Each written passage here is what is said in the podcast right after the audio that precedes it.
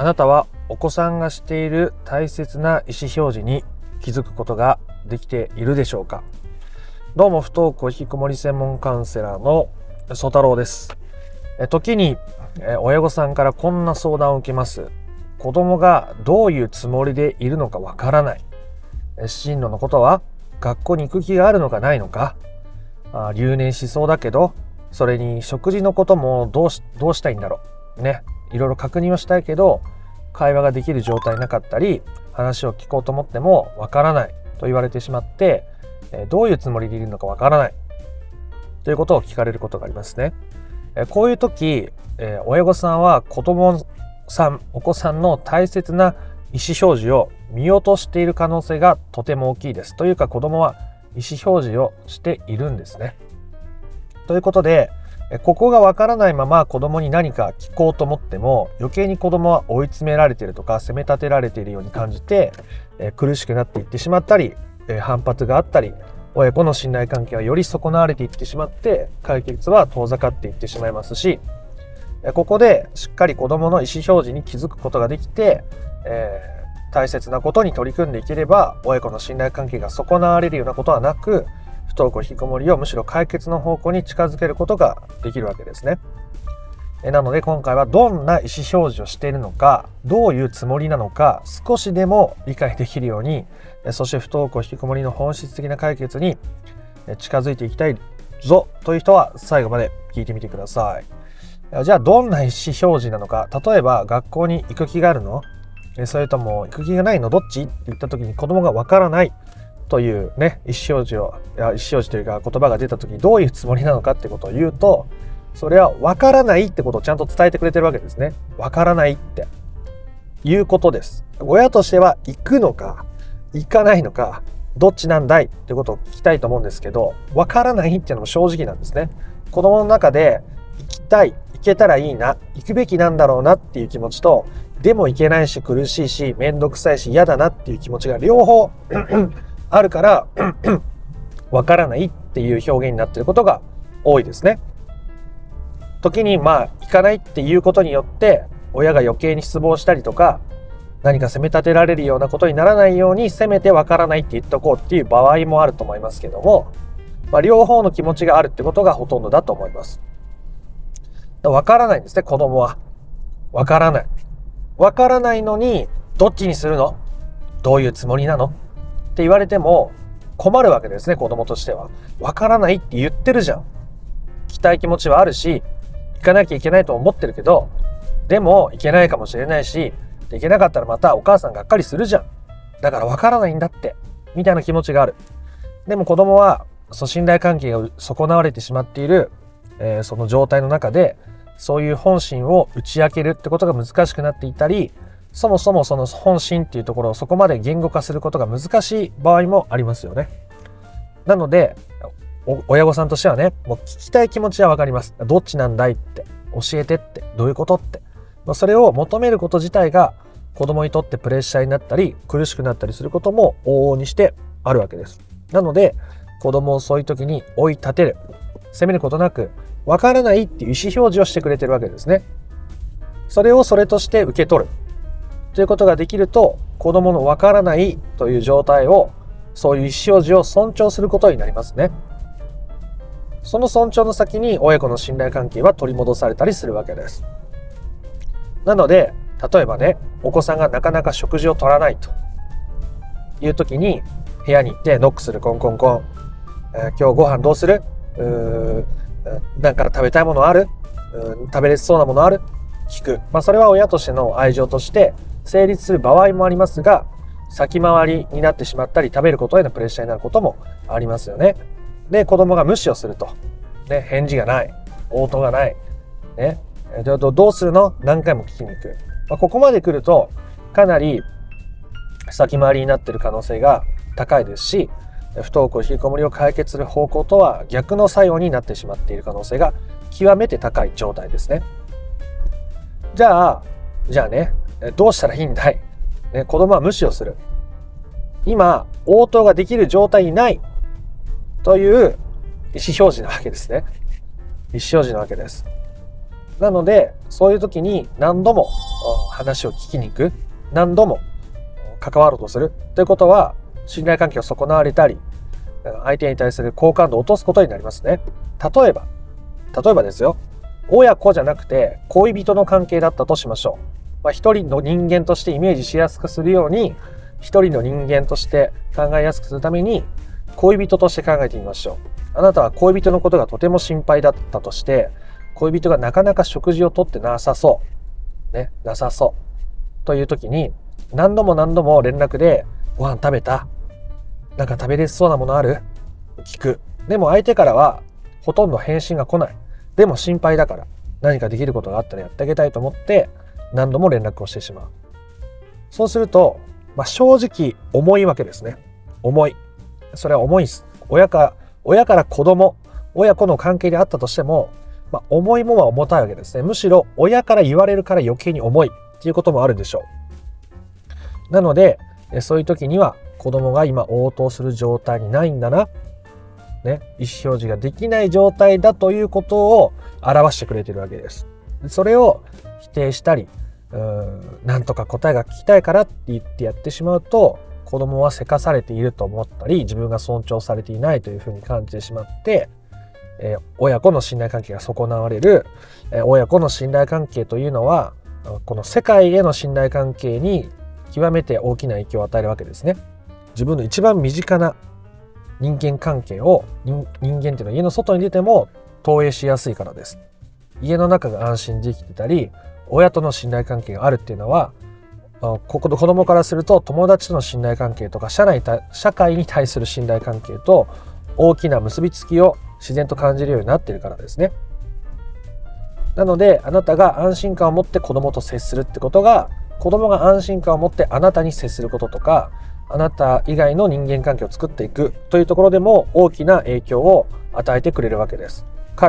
ら無理に責め立てるというようなことをかんあなたにそのつもりがなくても子供がどう感じるかも大切ですからね。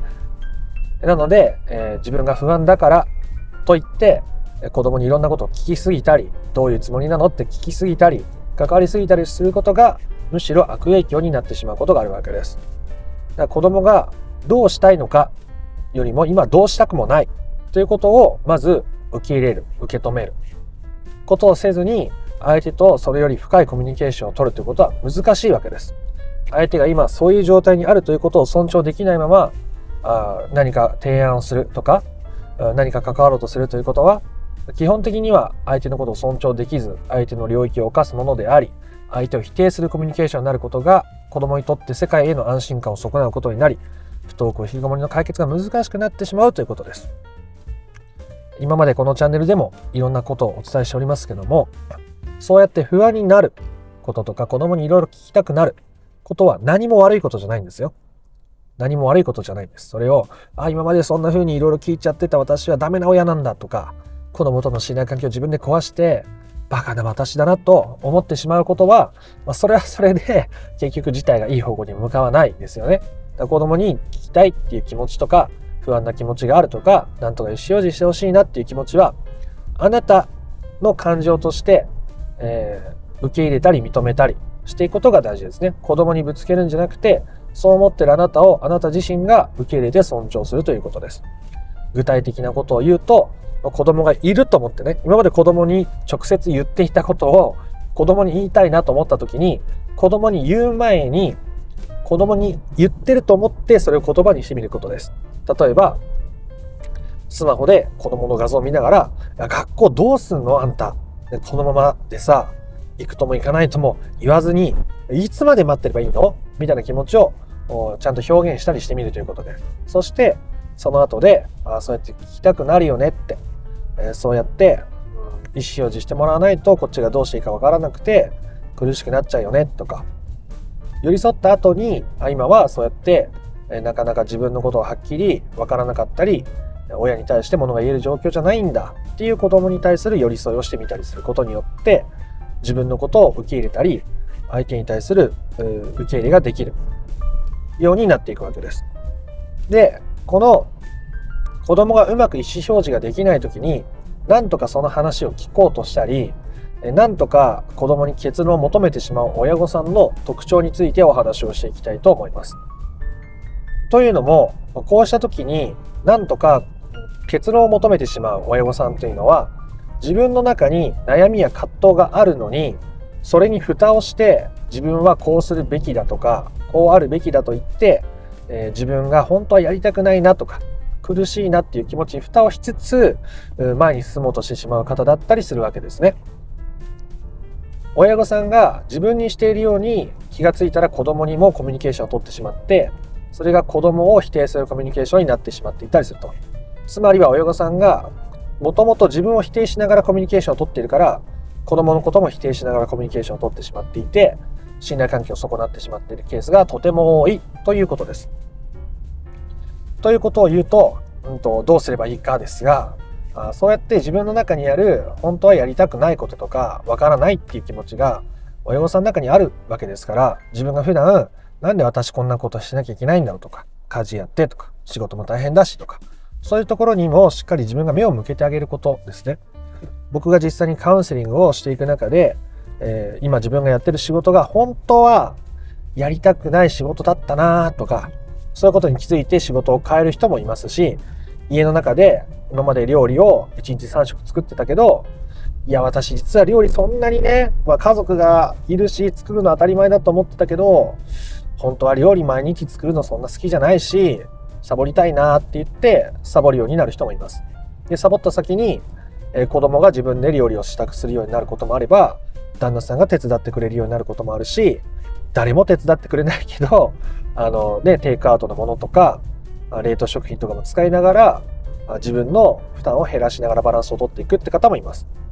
で僕も、え、家の中の話で言うと、え、食器を洗うのが嫌だ。料理するのはまだいいけど食器洗うのが嫌だ、まあ、そういう人方ねきっと多いと思うんですけど奥さんもあの料理するのはまだいいけどやっぱ皿洗うの嫌なんですね。やっぱ手間だし面倒くさいし嫌じゃないですか。ね。わがままですけどねお互い、